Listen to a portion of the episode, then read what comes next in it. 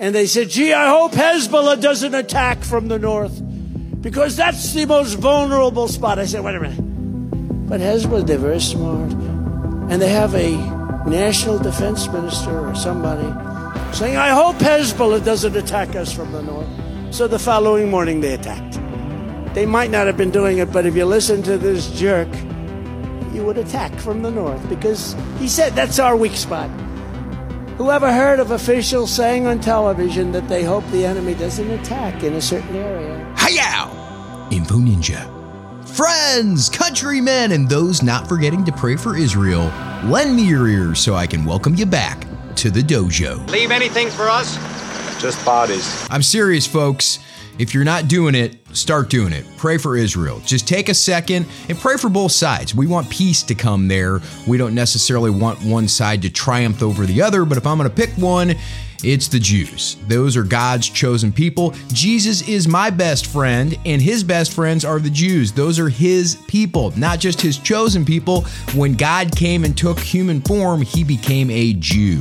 So we need to back them up as Christians. We need to back them up as Americans. So please remember to pray. And speaking of things to remember, please remember to share this show, baby. You guys do such a good job of that. I really appreciate it. If you're watching slash listening to this on Rumble, just hit that share button. You can also find us anywhere podcasts are sold. So in most of those apps, they have share buttons too. So just hit that share button, text it to a friend, text it to an enemy, text it to someone you're interested in. Info Ninja can start relationships, it can end relationships too. A little disclaimer there for you, but please share this show. yeah. Yeah, baby. yeah. So I'm a little embarrassed about what I'm going to talk about in this episode. I'm embarrassed because I am a, a lifelong Christian. I was born and baptized Catholic. I now consider myself to be a non denominational Catholic. That means I go where Jesus is.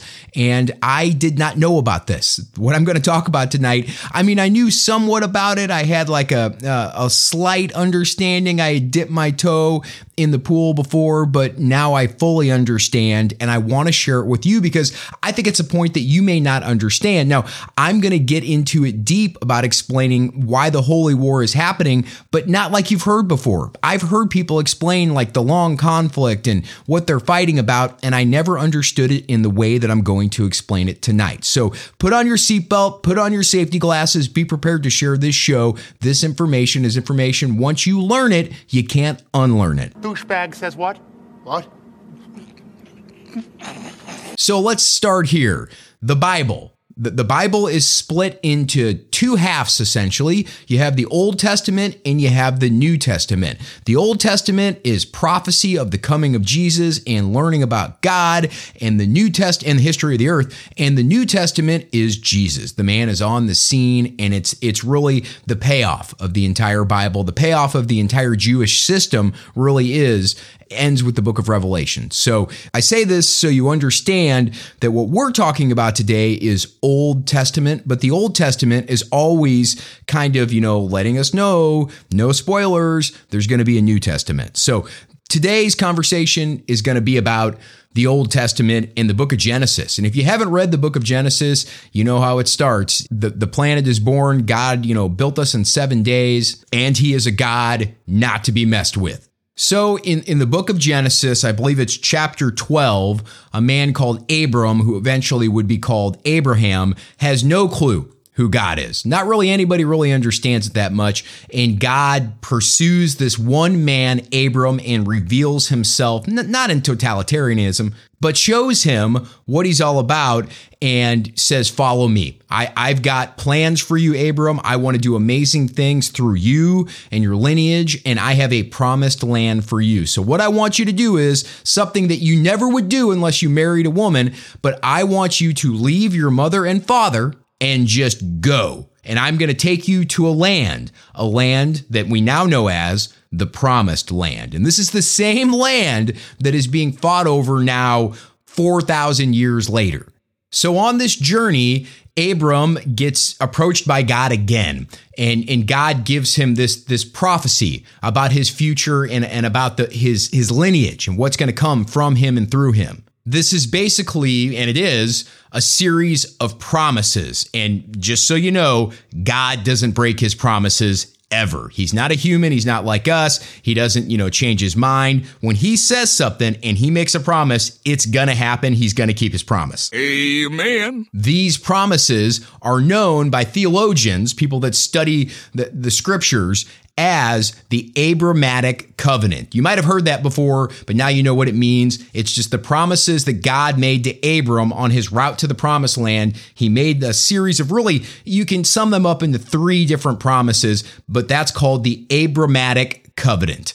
God making a covenant with Abraham. These three promises dealt with land, lineage, and Lord, the three L's. Who would get the promised land? Who's going to get the lineage? And who's going to be the Lord? Jesus or the devil? Or really, in this case, Allah. But we'll get to that. So the first promise was the promise of land. And this is the promised land that he was being led to. And again, this is the land that is still being fought over 4,000 years later. This is Israel. This is that Gaza Strip area. I don't know if the Gaza Strip was included in it, but definitely Israel was included in it. Jerusalem, the whole nine yards. That was the promise of land made to the descendants of Abraham. The other promises, and definitely arguably the most important promises, I think, but you know, you can't really put importance on the promises of God, is lineage. So lineage was the fact that God told him that through his son and through his his son's sons will come a lineage that will deliver the Messiah to the earth, will deliver the king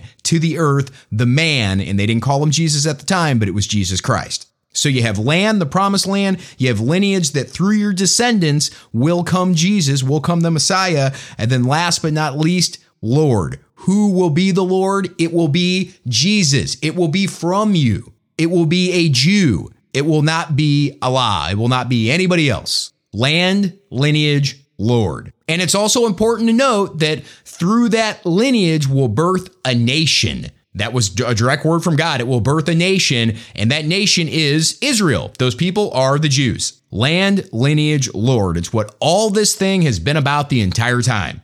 Now, when this happened, a war began immediately. And it was not an earthly war, this was a spiritual war. Satan was not a big fan of Jesus coming to earth because if Jesus comes to earth, he knows that his time is up. When Jesus shows up, he knows that his battle is over. He loses. Game, set, match point. Jesus will defeat him. So the devil is going to do everything he can to stop that lineage. And he did through history everything he could to stop that lineage that would lead to Jesus Christ. See, the thing you have to understand about Satan and the devil is that God is a builder and the devil is a breaker. He is the big counterfeiter. So if, if God likes it and does it, the devil hates it and tries to do the opposite. God creates man and woman. Well, the devil can switch that around and a woman can become a man and a man be- can become a woman. All of this trans stuff is from the devil. He is the great counterfeiter. And remember this when you get those counterfeit Oakleys or that counterfeit Rolex, it may look like it, but they always end up breaking. They're never quite as good as the real thing. So now there's a spiritual war going on over who's going to get the land, who's going to get the lineage, so so what bloodline is going to survive and not be killed off, and who's going to be the Lord? Is it going to be Jesus or is it going to be something else counterfeit? So if we skip ahead many chapters up to like I think it's chapter 16 in Genesis, you get introduced to to Abram's wife, Abraham eventually is what he is called. His wife is Sarah. Now, she was very aware of the promise that God made to Abram that he would have a, a, son who would give birth to a nation and would bring about the Messiah. And she was, you know, very excited about giving birth to that son. The problem was is that they kept a banging, they kept a doing it, and nothing came out. I'm sure something came out, but nothing came out in the form of a baby. They tried, they tried, and they got older and they got older, and they got into those elderly years where Sarah at this point was barren because she was so old. We know, guys, we can make it happen till the day we die. We can have babies, but she was past the point where she could be expected, reasonably be expected to have a child. So, understandably, both of them were kind of going, Hey, God, what is going on right now? You promised us, you know, the, the, the land, the lineage, the Lord. Uh, we've kind of, you know, got the land, not really. We're still kind of searching for the right place. And, you know, the Lord's going to be down the road. But how do we have any lineage and how do we have any Lord if we don't have a baby? So Sarah, Abram's wife, being of little faith or thinking she's smarter than God, whatever it would, kind of devised this scheme she had an Egyptian handmaiden that I guess was very beautiful, young and fertile, and she said, "Why don't you have sex with my husband?" Okay, so take he'll take on a second wife, and then you can kind of be the surrogate that delivers us this baby. So you get pregnant, you give us the baby. We're doing surrogates today, right? It's not that uncommon, but the problem is God made a promise, and God doesn't break His promises ever. So they might have been elderly, but they just needed to wait. Those that wait upon the Lord will renew their strength. They had been waiting for a long time and they gave up. Abram goes along with the idea and he sleeps with Sarah. Now, this is a hard one to, to wrap your brain around these days because I think a lot of the listeners, if your wife or girlfriend came to you and said, Hey, I want you to sleep with this hottie over here. And it's a free pass, free pass whatsoever. You just got to knock her up. I think we get some yeses, probably in the audience right now. We get a few yeses. By the way, if your wife or girlfriend does come to you with that offer, it's a test. It's a test, guys. Pass the test and say, pass. No, thank you. Not for me. I'm sticking with you, babe. Shit, it's gonna be that kind of a party. I'm gonna stick my dick in a mashed potato. So Abram goes along with the plan. He starts banging Hagar, and the next thing you know, she's pregnant. She gives birth to a son, and this apparently is the promised son, right? No, it's not the promised son. God said that Sarah would give birth, not Hagar, but she gives birth to Ishmael. And God is not happy with this. He's not a fan of them not having faith and not waiting on him, not resting and waiting upon the Lord. So he prophesizes about Ishmael's future. And here's what he says about him, and these are not great things. He will be a donkey of a man his hand will be against everyone, and everyone's hands against him. He will be an unrestrainable and untamable type of man. And, spoiler alert, to kind of jump to the future, Ishmael had 12 sons, just like the 12 tribes of Israel. Again, Satan playing counterfeit, the devil doing the exact opposite of what God is doing or trying to look like what God is doing. It's just never as good. The Oakleys are going to break. The Rolex is going to stop ticking. No shit. So, as it turns out, God kept his promise. And if they just would have waited a little bit longer, Sarah, in her elderly years, got knocked up. And she gave birth to the son that, that was prophesied to come and, and start the lineage. And his name was Isaac. So now Abram's got a problem. He's got two wives. He's got Sarah and he's got Hagar. He's got two sons. He's got uh, Isaac and he's got Ishmael. But there's only one covenant. And that covenant was made with God, unbreakable from God, that that baby would come from Sarah, and that would be the lineage that would give birth to the nation of Israel. They would get the promised land, and they would bring about the Lord Jesus Christ, not Allah. Now, fast forward another 2,000 years from then, and a man named Muhammad was visited one night by a demon. Not an angel, not an angel. He tried to say it was an angel, but the problem was this angel came prophesizing and saying things that were not part of God's word, that went against God's word. This angel was not an angel, it was a demon.